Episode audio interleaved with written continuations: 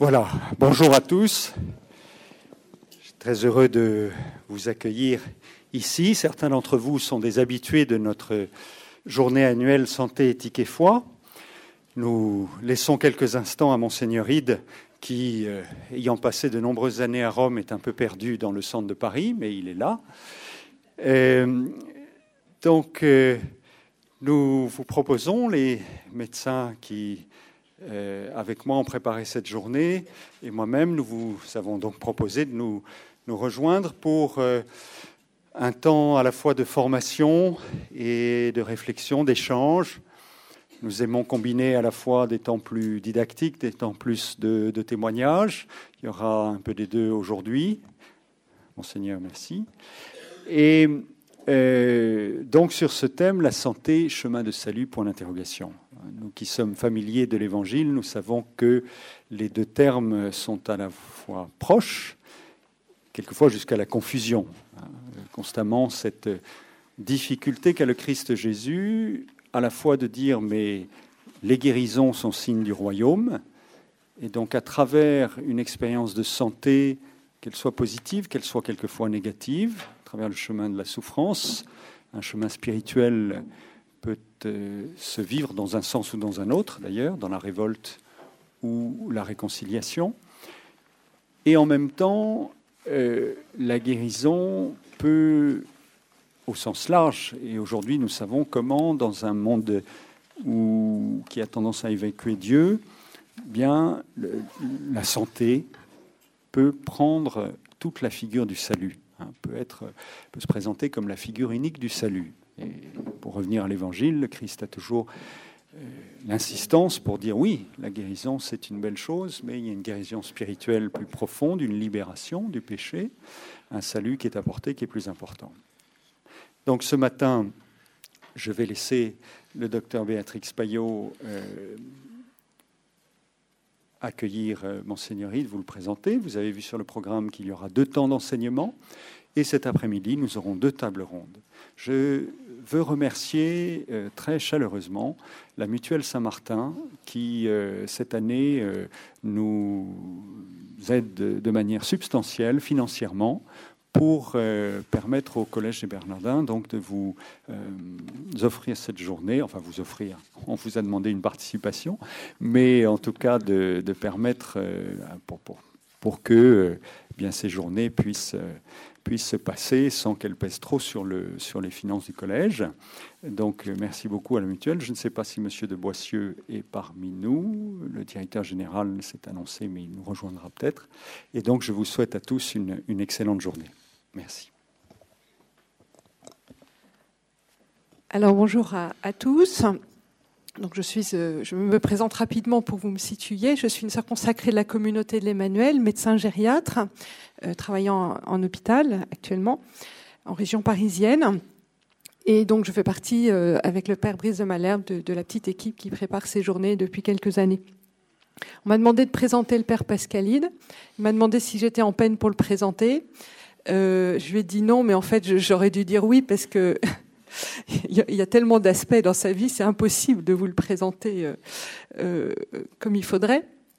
Mais je vais quand même dire quelques mots euh, rapidement pour ceux qui ne le connaissent pas. Donc, il est né en, en 1957, il est près du diocèse de Paris. Je vais aller très vite. Hein. En 1985, il a soutenu sa thèse de médecine sur le thème Regard sur médecine et philosophie chrétienne pour une sagesse médicale personnalisée. Il avait commencé à avoir une formation philosophique préalable, hein, ça vous aidera à comprendre pourquoi ce thème. Donc il avait été formé à l'IPC initialement et euh, par la suite, une fois docteur en médecine, il a soutenu sa thèse de doctorat en philosophie. Celle-ci est intitulée La blessure intérieure, approche théorique. En 2009, il est également devenu docteur en théologie à l'Institut catholique de Paris. Sa thèse portait sur le don à partir de la trilogie du théologien Hans Urs von Balthasar. Il est membre de la communauté de l'Emmanuel depuis une trentaine d'années. Je n'ai pas été chercher les, les dates exactes. Il a effectué différents ministères à Paris et a travaillé comme chef de service à la Congrégation pour l'éducation catholique à la Curine romaine jusqu'en juin 2012. C'est la raison pour laquelle il a reçu le titre de Monsignor. L'an dernier, il est venu euh, parler à Parelmonial au, rassemblement des, médecins de, des vertus du médecin et il a euh, vraiment enthousiasmé euh, les foules, si on peut dire. C'est la raison pour laquelle nous avons pensé à lui pour nous parler du sujet d'aujourd'hui. Il est l'auteur de nombreux ouvrages, en particulier en philosophie et en psychologie. Son dernier livre, paru en 2012, s'intitule Des ressources pour guérir, aux éditions des DB. Il s'agit d'une réflexion sur différentes formes de, psychothérapie. Il est passionné de cinéma, il a écrit de nombreuses critiques de films, et peut-être qu'en insistant un peu ce soir, il acceptera de voir un film avec vous. Mais ce n'est pas vraiment au programme officiel de la journée, je tiens à le préciser. Donc l'ensemble de son parcours, comme vous voyez, nous a conduit à penser qu'il pourrait être tout indiqué pour nous aider à réfléchir sur le thème de notre rencontre, la santé, chemin de salut. Donc il y aura deux interventions d'environ 45 minutes chacune, séparées par une pause. Et en fin de matinée, nous pourrons lui poser toutes sortes de questions qui nous viennent à l'esprit. Voilà, je le remercie d'avance.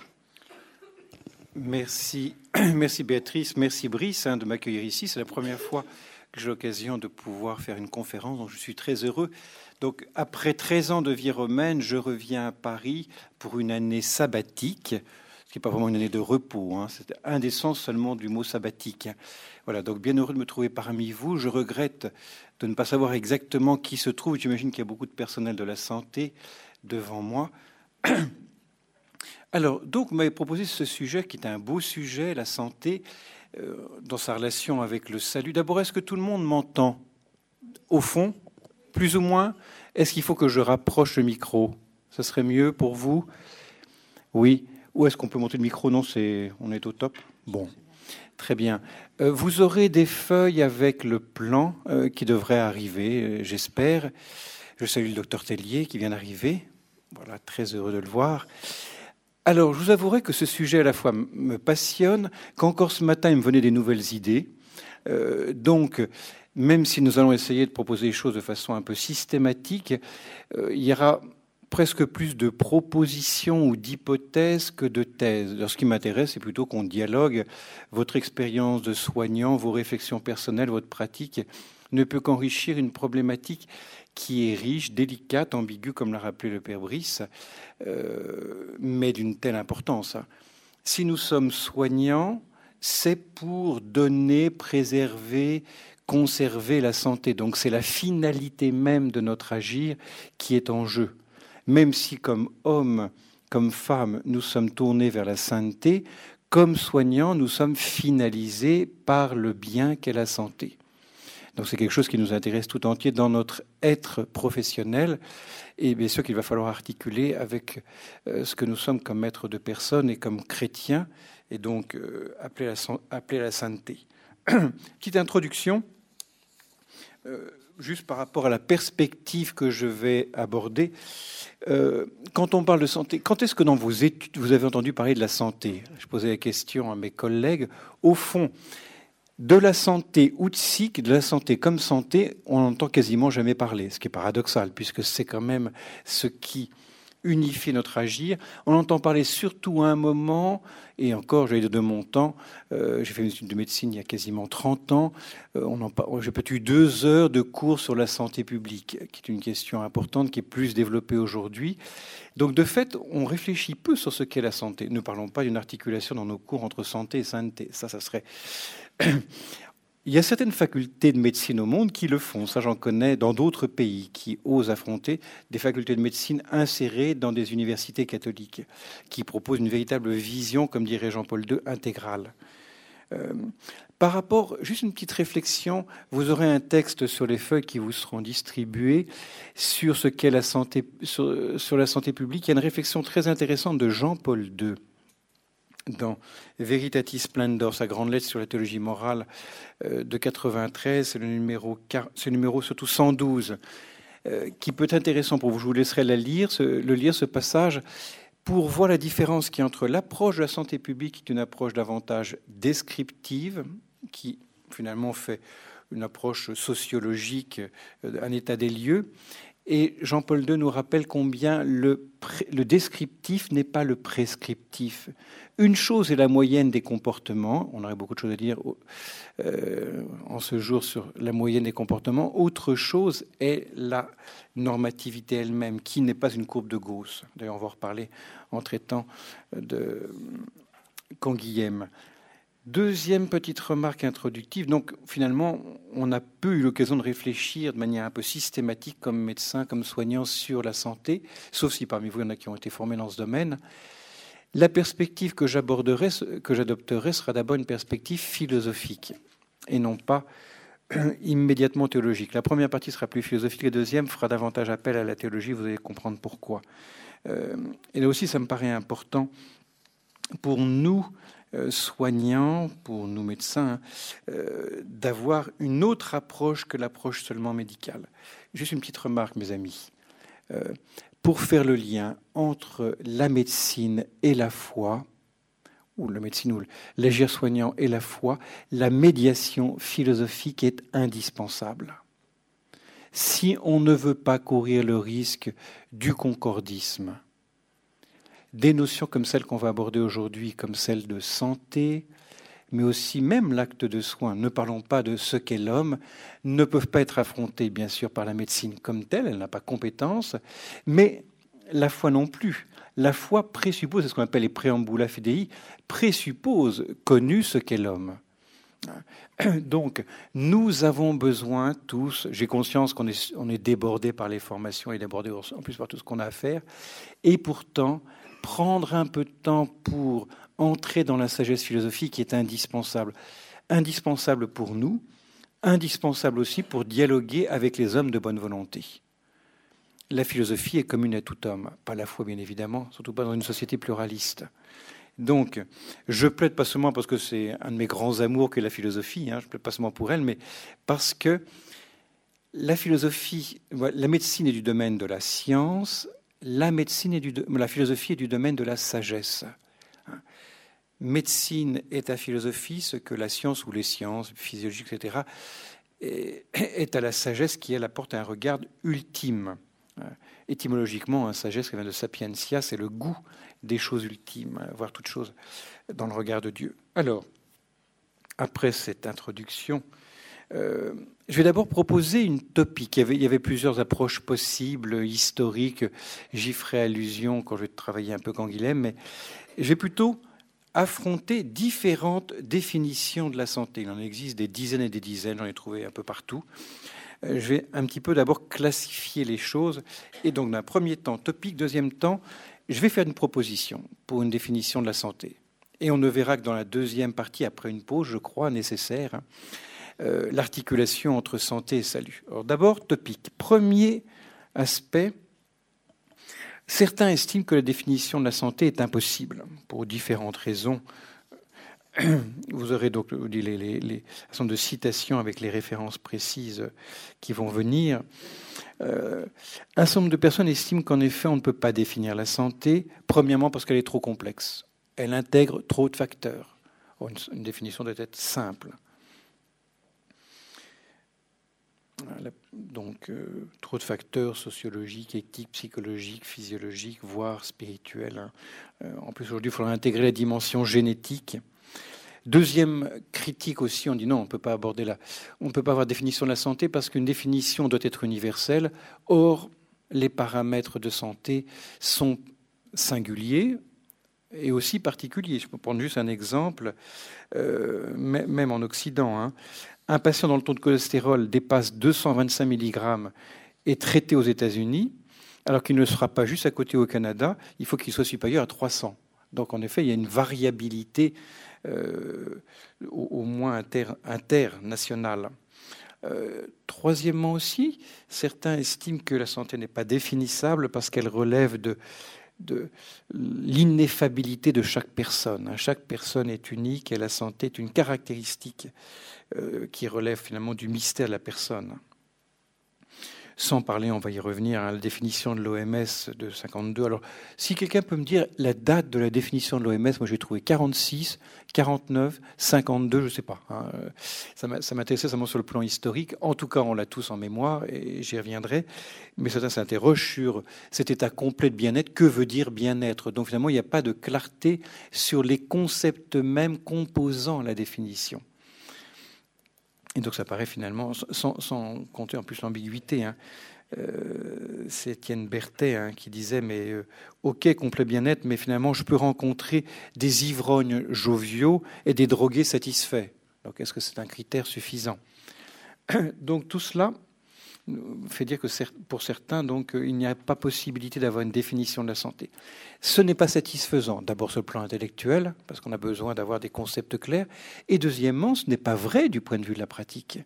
Si nous agissons, c'est que nous, sommes, nous visons la santé, et nous avons au moins un concept empirique de santé. Tiens, petite remarque, qui pourrait être intéressant avant même que je développe trop. Euh, prenons une minute, plutôt prenez une minute pour simplement coucher sur le papier, réfléchir et coucher sur le papier la définition que vous diriez spontanément, je sais pas moi, micro-trottoir, on vous demande pour vous qu'est-ce que c'est que la santé? Et simplement pour pouvoir l'écrire pour vous-même, même marquer quelques mots qui sont équivalents à la santé, ça serait intéressant même pour vous de voir le chemin que vous aurez fait cette journée. Peut-être que votre définition elle-même va être déplacée ou enrichie. Donc on prend juste une minute pour noter notre notion spontanée de santé.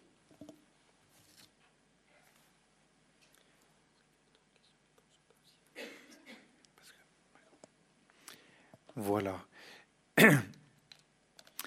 Alors, d'abord, ceux qui estiment qu'il n'y a pas de définition possible. Deuxièmement, bien sûr, les fameuses définitions négatives, dont la plus célèbre, qui est reprise au chirurgien René le Riche, hein, la santé qui est le silence des organes. Euh, donc ça, c'est définition négative, ou voir euh, la santé comme anti-maladie. On a connu tout ce courant américain de l'antipsychiatrie. Hein. Vous avez peut-être en mémoire, bien sûr, la, la, boutade de Knock, mais qui n'est pas fausse. Hein les bien portants sont des malades qui s'ignorent.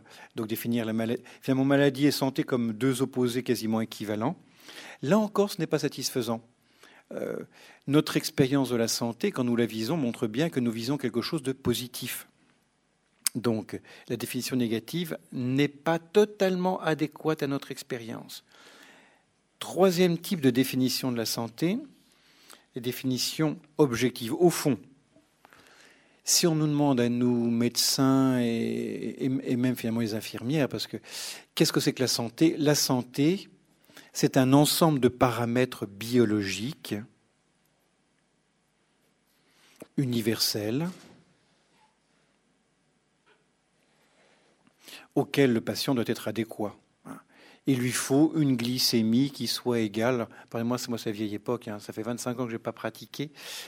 pour mon temps, disait un gramme, hein, un, gramme de, glycémie par, litre de sang. maintenant, ça se calcule en, combien c'est? En millimol, c'est ça. Donc voilà. Donc, et puis pareil pour la pression sanguine, à l'époque on calcule en centimètres. Et donc, pour nous, la santé correspond à un nombre de paramètres objectifs que je peux mesurer, paramètres quantitatifs mesurables.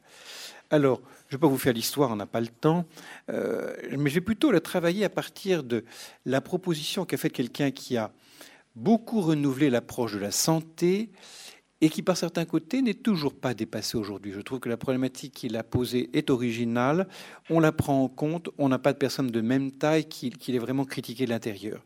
Je parle bien sûr de Georges Canguilhem. Hein. 1904-1995. Georges Canguilhem est un philosophe français. On a tous entendu parler de, son livre Le normal et le pathologique. Qui l'a lu? Je ne sais pas. Qui surtout l'a compris? Bravo, monsieur l'a lu. Et qui l'a compris? Moi, je vous avouerai que j'ai lu plusieurs fois avant de vraiment le comprendre. Et c'est encore tout récemment, je l'ai relu et j'ai encore compris d'autres choses. Je vais essayer de vous donner un petit peu le cœur d'une pensée dense, originale et vraiment stimulante pour nous. Donc, Georges Canguilhem philosophe euh, et qui va, euh, pour, différentes raisons, se retrouver à, faire d'abord des études de médecine et à publier une thèse de médecine. La thèse, l'essai sur le normal pathologique est une thèse de médecine, pas une thèse de philosophie. Donc en 43, lui-même bien sûr va pratiquer. Hein. c'est précisément le titre euh, c'est essai sur quelques problèmes concernant le normal et le pathologique. Et il va écrire un deuxième essai 20 ans plus tard qui va le compléter. Et le livre que vous avez au PUF dans la collection Quadrige hein, de 66 regroupe les deux. Mais finalement, le deuxième essai qui complète par d'autres conférences s'inscrit dans le prolongement et finalement est, une réflexion davantage sociologique, alors que le premier est une, davantage une réflexion personnelle au sens de la santé pour l'individu. Alors, l'ouvrage de Canguilhem se présente en deux faces. Une face un petit peu, une pars destruens, où il va critiquer la conception régnante, et d'autre part une conception, une proposition positive. La première partie, donc critique, va parcourir quelques grandes figures, précisément trois grandes figures. D'abord, Claude, Claude Bernard, d'abord Auguste Comte, qui, bien que n'étant pas, il est sociologue, hein, plus, Auguste Comte, a quand même parlé hein, dans ses cours de philosophie positive de la santé, une conception plutôt abstraite. Il va développer davantage celui qui, on le sait, on ne le sait pas, a donné tout le cadre conceptuel de notre médecine actuelle, qui est Claude Bernard. Alors là, par contre, on le connaît tous, on sait, on sait plus ou moins que c'est lui qui a inventé le fameux concept de milieu intérieur, et c'est lui qui va dire que pour qu'il y ait, pour qu'un malade soit en bonne, euh, en bonne santé, pour qu'une personne soit en bonne santé, il faut que les constantes biologiques de son milieu intérieur rentrent dans une fourchette. Et donc, premièrement, va nous dire Canguilhem, Claude Bernard est celui qui va inscrire, qui va d'abord partir de la physiologie pour aller vers la pathologie. Ce qui est premier, c'est la physiologie, non pas la pathologie. Deuxièmement, celui qui va montrer qu'il existe une continuité entre physiologie et pathologie. Ça veut dire quoi?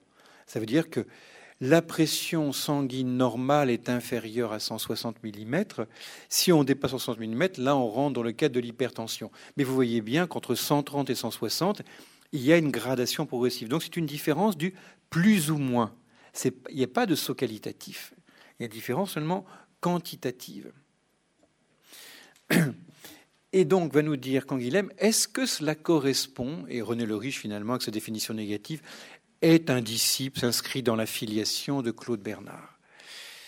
Canguilhem va se poser la question, mais est-ce que ça correspond à la réalité de la maladie? Il va répondre non. Elle répond non pour plusieurs raisons.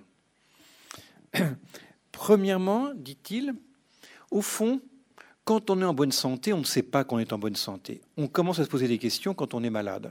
Tant qu'on va bien, euh, il n'y a pas de raison. Nous serions tous en bonne santé, non seulement les médecins n'existeraient pas, mais la science médicale n'existerait pas. C'est tout à fait profond. Hein. La santé est quelque chose de normal et quelque chose dans lequel nous vivons. Le bien, finalement, est tellement connaturel à la personne qu'elle ne s'en rend pas compte et même bien souvent, malheureusement, elle est ingrate. Les psychologues le savent bien. Hein. Quand les personnes vont mieux, ils oublient. Les, patients oublient et, souvent d'ailleurs, même, même, on le remarque dans le milieu médical. Donc finalement, partir de la physiologie est contre nature. La première expérience pour un médecin, c'est le mal de la maladie.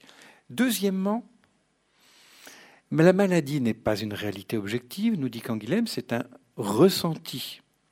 Je pourrais avoir mes paramètres biologiques euh, totalement en opposition à ce que nous prescrit la faculté. Si je me sens bien, non seulement je n'irai pas consulter, mais pourquoi ai-je besoin d'aller consulter? Donc, ce qui est premier, c'est le vécu subjectif, ce qu'on appelle parfois le corps subjectif par rapport au corps objectif. Troisièmement, nous dit-il, dans la conception de Claude Bernard, ce qu'il appelle la conception positiviste de la médecine, la pathologie est comprise comme un écart par rapport à une statistique. Ah, ça correspondrait, hein, si on prend une courbe de Gauss, au queue de la courbe de Gauss. Hein. Or, nous dit-il, il y a une grande variabilité dans les paramètres biologiques. Et d'ailleurs, nous le savons tous, hein, grande variabilité interindividuelle. On sait bien certaines personnes ont des paramètres qui sont oh non, mais pourtant, euh, non seulement se sentent bien, mais vivront bien. J'avais lu il y, a, a, un petit bout de temps hein, une statistique étonnante. Euh, on avait fait des biopsies systématiques de glandes de la thyroïde chez des personnes de 80 ans qui mouraient d'accidents de voiture, donc, euh, donc sans aucune espèce de raison physiologique. 30% des biopsies montraient un carcinome in situ, bien sûr non cliniquement observable. Est-ce qu'il serait développé? On n'en sait rien, mais en tout cas, bien évidemment, on l'aurait observé, on aurait probablement fait une exérèse au moins minimale. Donc, donc euh, c'est un exemple, ce que ne peut pas donner euh, Canguilhem, mais qui, rentre dans le cas de ce qu'il décrit, à savoir que est-ce que les écarts biologiques sont significatifs d'une maladie? Il répond non. Euh, je vais élargir. Il y a un petit livre qui est paru intéressant sur Canguilhem et les normes et qui cite l'exemple qui peut paraître norme, mais pas tant que ça, des, des yogis qui arrivent à des prouesses physiologiques tout à fait étonnantes, mais qui, pour Canguilhem, rentrent dans le cadre euh, de sa critique. Parce qu'il va montrer en effet que le normal, c'est justement une créativité de normes. Même nous, j'ose le dire, j'en parlerai davantage tout à l'heure, un certain nombre de saints vivent sur le plan physiologique des réalités qui sont quasiment contraires à ce que nous dirait la médecine en, en, matière de, déprivation de sommeil, de déprivation d'alimentation. Est-ce qu'il faut aussitôt parler de miracle Je n'en suis pas certain. Et donc tout cela pour dire que la normativité universelle proposée par la médecine ne correspond pas à la réalité, nous dit Canguilhem. Maintenant, partie constructive. Qu'est-ce que nous dit notre médecin philosophe? Il va au fond, si je veux au cœur, euh, partir du concept de vie.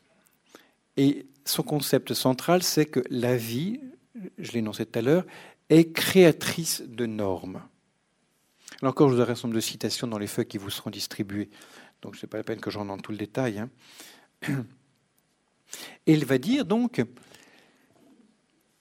la vie elle-même invente ses propres normes, et cela vaut autant pour le malade que pour la personne en bonne santé. Donc la différence entre deux n'est pas une différence privative comme on le dit habituellement. Le malade n'est pas celui qui n'a pas euh, la, santé, c'est celui qui doit inventer d'autres normes pour s'adapter à la réalité.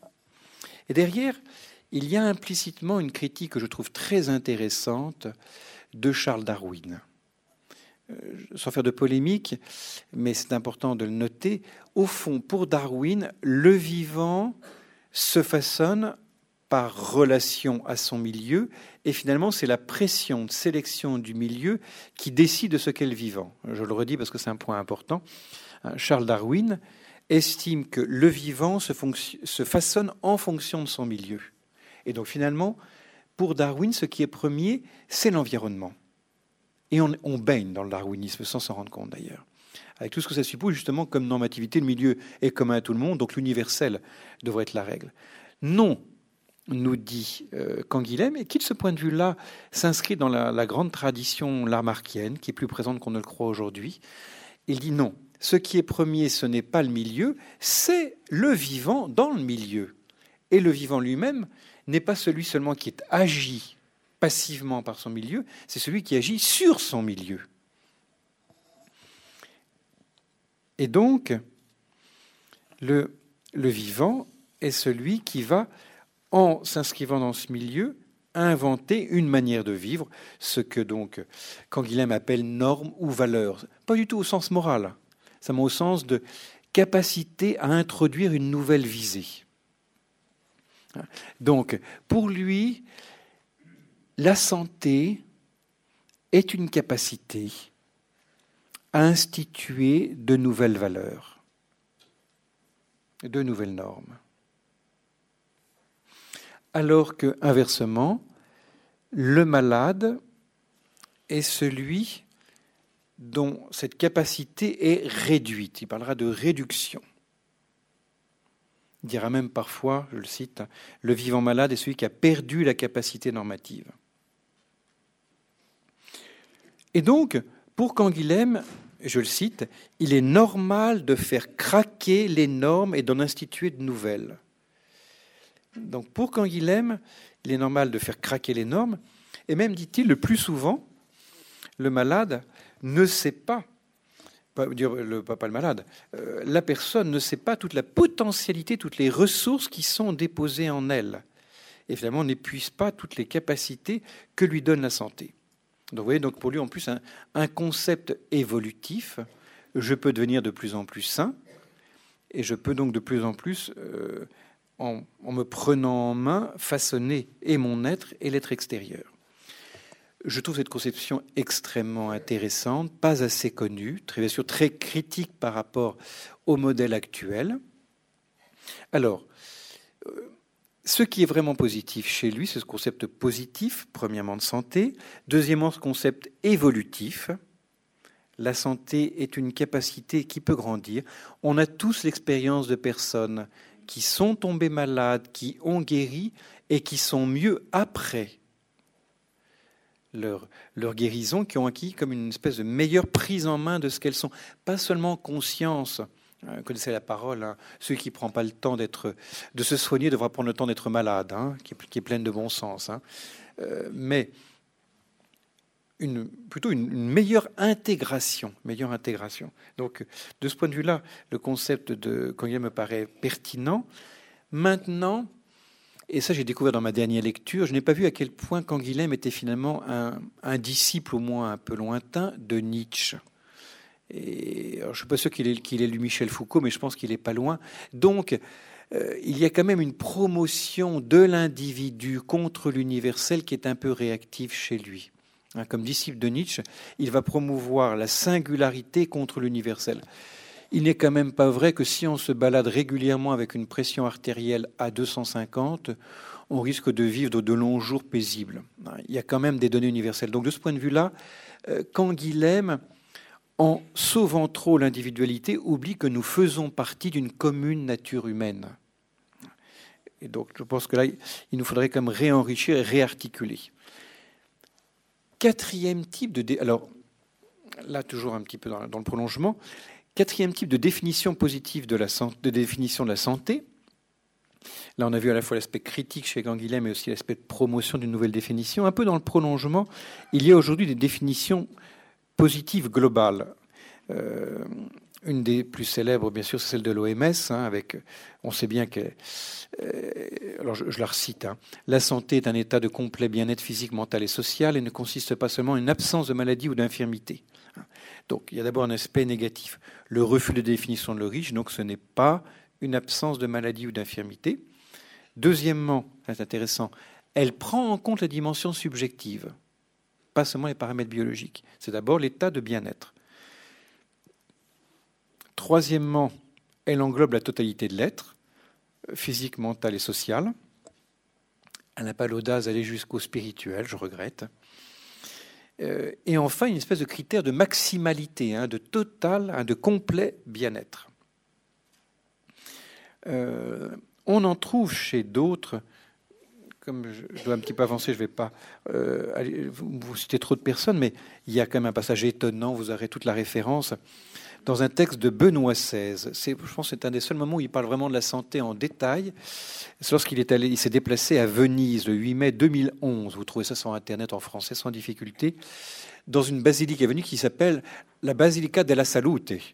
Alors, Brice, qui est féru en italien, a bien compris, salute. Euh, ce n'est pas, c'est un, faux ami, hein, ce n'est pas le salut, c'est salvezza en italien, par contre c'est la santé. Donc là, notre, cher Saint-Père n'a pas manqué euh, de, réfléchir et de méditer sur ce qu'est la santé.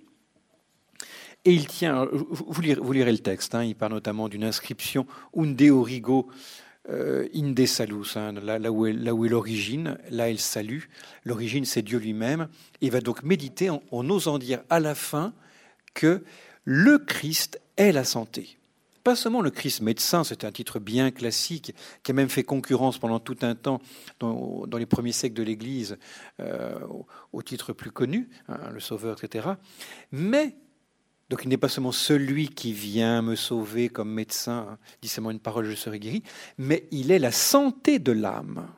Donc réflexion tout à fait étonnante il va citer à cette occasion la fameuse célèbre la fameuse parole de, saint Irénée dans la Versus Ereses, hein, la gloire de hein, la gloire de Dieu, c'est l'homme vivant. Hein.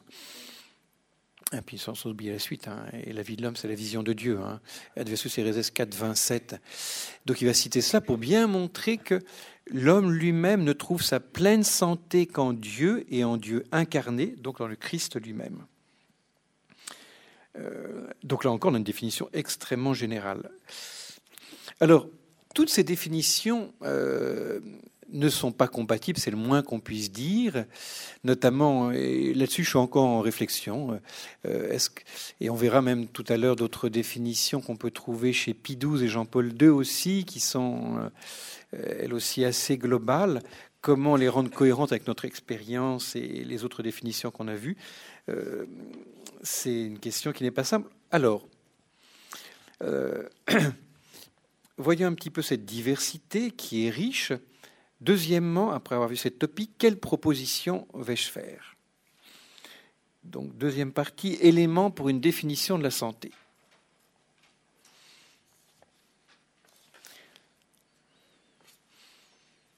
Je répète que je fais des hypothèses. Hein.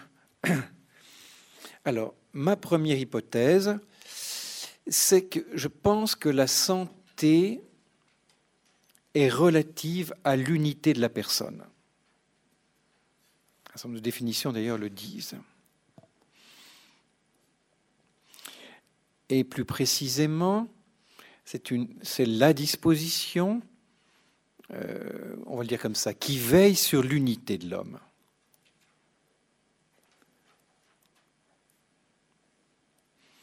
Alors, il y a deux présupposés à cette approche.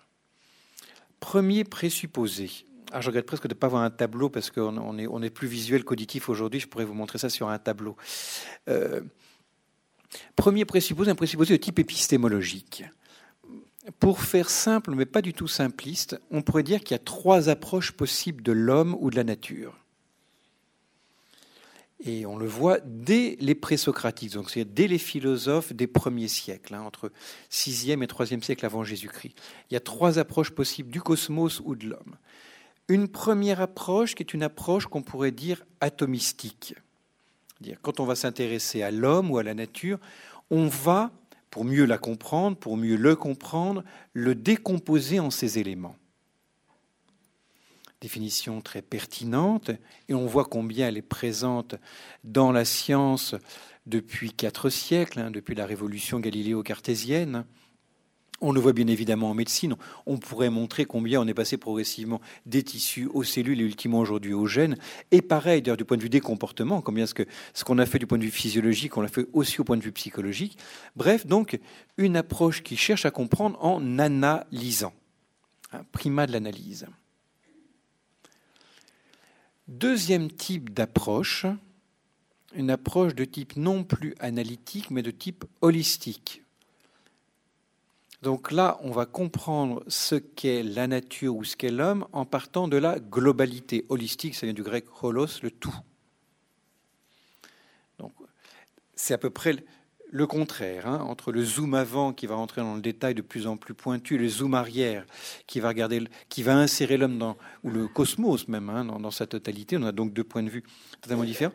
Arrêtons de dire que la vision holistique est un privilège de l'Orient ou une spécialisation de l'Orient, on la trouve dès le début chez les Grecs. Euh, notamment euh, chez un Platon ou dans la lignée pythagoricienne, on trouve cette vision holistique. Donc, euh, sachons aussi voir toute la richesse extrêmement diversifiée, arrêtons de caricaturer notre, notre, tradition occidentale. Je pense notamment dans le dialogue avec le bouddhisme, qui tente tellement de personnes.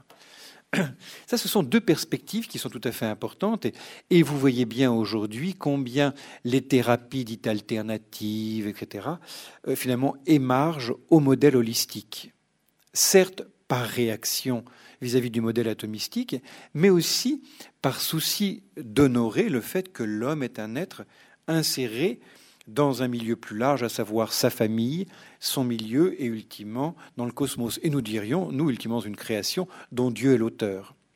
Troisième perspective, tout simplement la perspective centrale, une perspective qui se centre d'abord sur l'être humain comme tel, ou le vivant euh, dans son individualité comme tel. Donc, qui ne décompose pas l'être humain, si on parle de la santé, donc, en ces éléments, et non plus qui ne va pas brouiller en quelque sorte les frontières entre l'homme et son entourage. Quand vous lisez quelqu'un comme Dawkins, le gène égoïste, au fond, ce qui est premier, ce n'est plus l'individualité, ce n'est que son immersion dans le tout.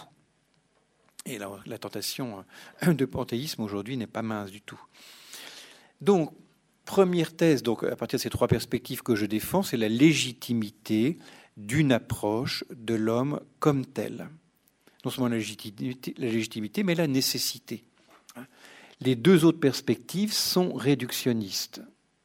La santé n'est ni réductible aux éléments qui me composent, ni réductible au milieu qui m'environne. Donc l'approche sociologique, holistique, l'approche élémentariste, euh, atomistique, ces deux approches ne sont pas suffisantes pour me dire ce qu'est la santé. Donc ça, c'était le premier point que je voulais rappeler. Donc euh, la légitimité donc d'approcher l'homme comme un tout, pas seulement comme élément et pas seulement comme inscrit dans le grand tout. Deuxièmement, deuxième présupposé donc de la, la santé comme unité, quand je considère l'homme donc comme tel, là encore, j'ai au moins deux, sinon trois perspectives différentes pour bien comprendre ce que c'est que la santé. Je vais aussitôt aller à une image, ça va être bien plus simple. une image très classique qu'on trouve aussi bien dans la tradition biblique que dans la tradition philosophique. L'homme peut être comparé à un arbre et c'est presque plus qu'une comparaison. Un arbre, c'est composé d'un tronc, de racines, de branches qui elles-mêmes portent euh, des feuilles et des fruits. Donc, l'homme peut se décliner donc sous ces trois aspects. L'homme est un être de racines qui vient d'une origine, avec tout ce que ça suppose. L'homme est un être qui a, donc c'est ses racines. Deuxièmement, est un être d'identité, c'est son tronc. Et troisièmement, l'homme est un être d'ouverture, précisément d'ouverture à sa finalité.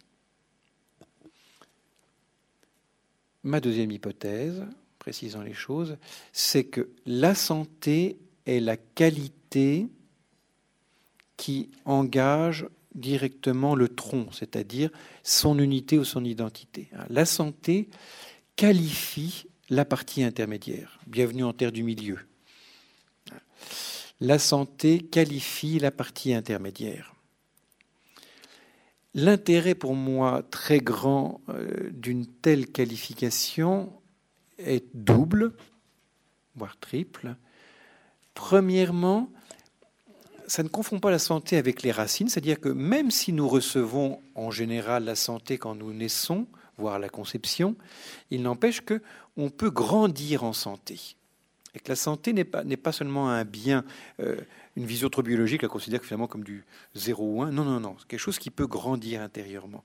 Donc elle ne s'identifie pas immédiatement à ce que nous recevons. Surtout, deuxièmement, elle permet de bien distinguer entre l'unité et l'ouverture. La santé, donc, avec une telle définition, si on distingue l'unité et l'ouverture, n'est pas le tout de l'homme. La santé qualifie ma capacité à être moi-même. La santé, donc, me qualifie comme tout, mais comme tout unifié, pas comme tout ouvert. Elle ne, me dit rien de mon ouverture, c'est-à-dire de, de ma communication à l'autre, de mon don de soi, non.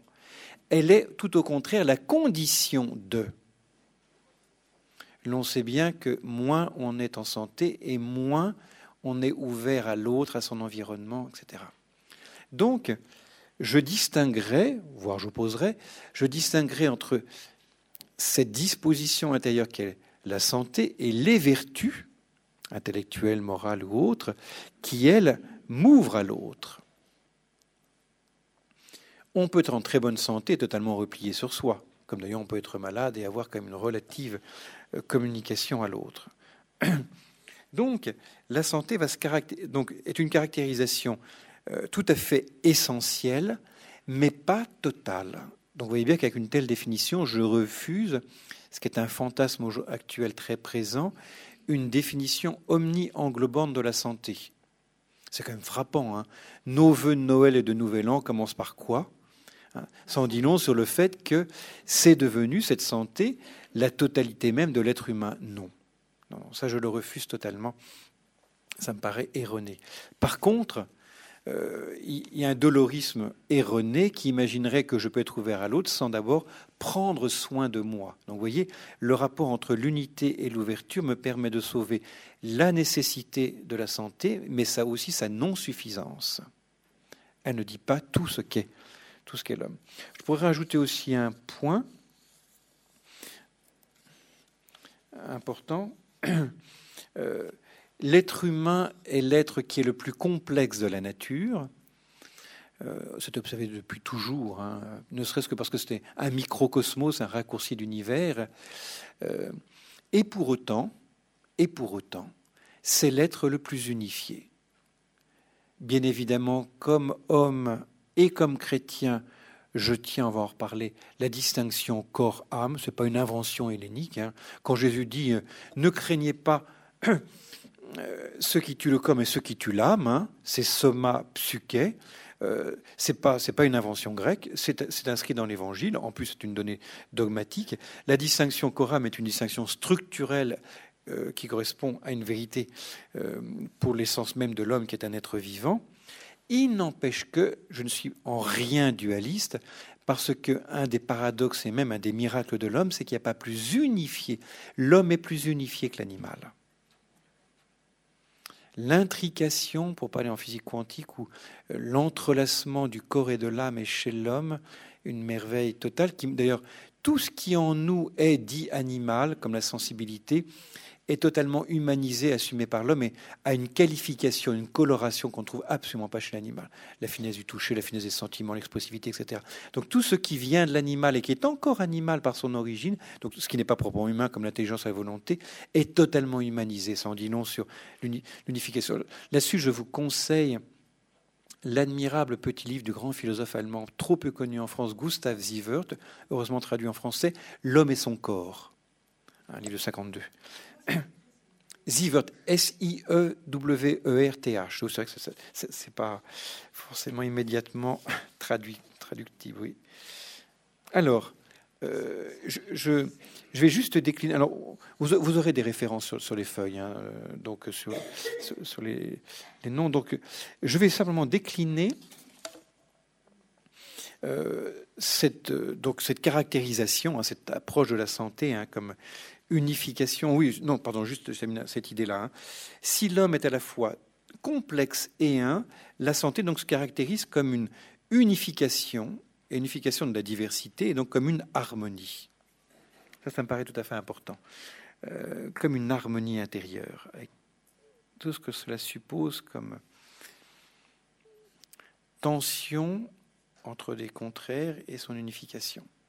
Alors, cette définition, ou cette approche plutôt de la santé que je vous propose, elle va se décliner en euh, quatre types ou cinq types de critères. Hein. Premièrement, les critères négatifs, je n'y reviens pas. Hein. Comme on dit tout à l'heure, de fait, hein, par, par, ce ressenti. Plus intéressant, euh, par des critères euh, subjectifs aussi. Et ça, ça me paraît intéressant de noter ça là encore pour aller au cœur, j'oserais dire que la santé va se traduire sur le plan subjectif et affectif par la paix. Ça me dit deux choses.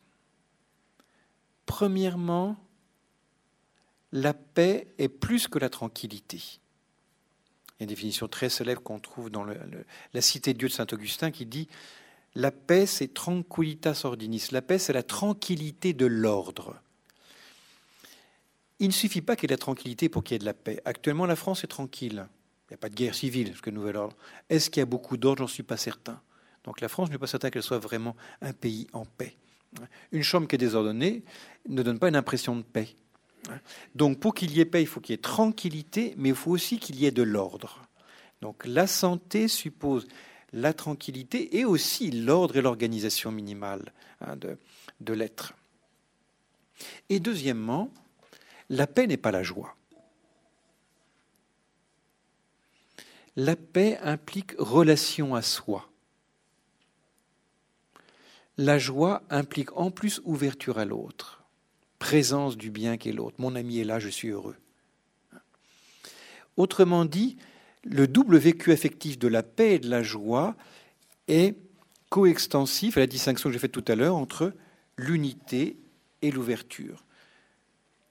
Le signe que je suis en santé, c'est cette paix intérieure, mais le signe que ma santé est destinée à l'autre dans l'ouverture, c'est que la paix déborde en joie. Celui qui n'est bien qu'avec lui-même ne sera que dans la paix, il ne sera pas dans la joie, et la joie débordante, et la joie plus, que pleine dont parle Saint Anselme. Troisièmement, des critères subjectifs actifs, ça, ça me paraît important aussi. La, santé, là je, pourrais reprendre les développements de Canguilhem et d'autres aussi d'ailleurs, Patrick Verspieren aussi dans sa définition, qui est une définition plutôt finale. La, la santé implique une prise en main, une capacité, une capacité, je dirais une double capacité, point de vue subjectif, capacité d'initiative et deuxièmement de nouveauté. Ce sont les deux sens du mot gratuité d'ailleurs. On parle en détail. Quatrièmement, critères objectifs, on les connaît bien sur les critères médicaux, mais qui sont seconds. Et là, je pense que Canguilhem a raison.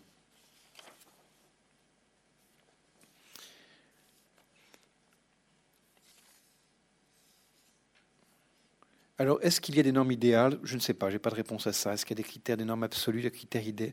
Je ne sais pas. Euh, une question que j'ai ouverte. Je laisse ouverte aussi une deuxième question. Euh, vous avez remarqué que je n'ai pas distingué santé physique et santé psychique. Je reste très ambivalent sur cette question. Il y a quelques années, je pense que j'aurais distingué les deux.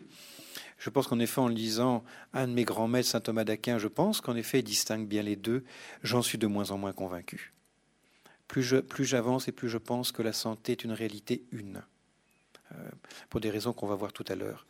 Et donc ça permet comme ça, voilà, d'introduire la pause. Euh, donc il est 27, combien? On dit 10 minutes?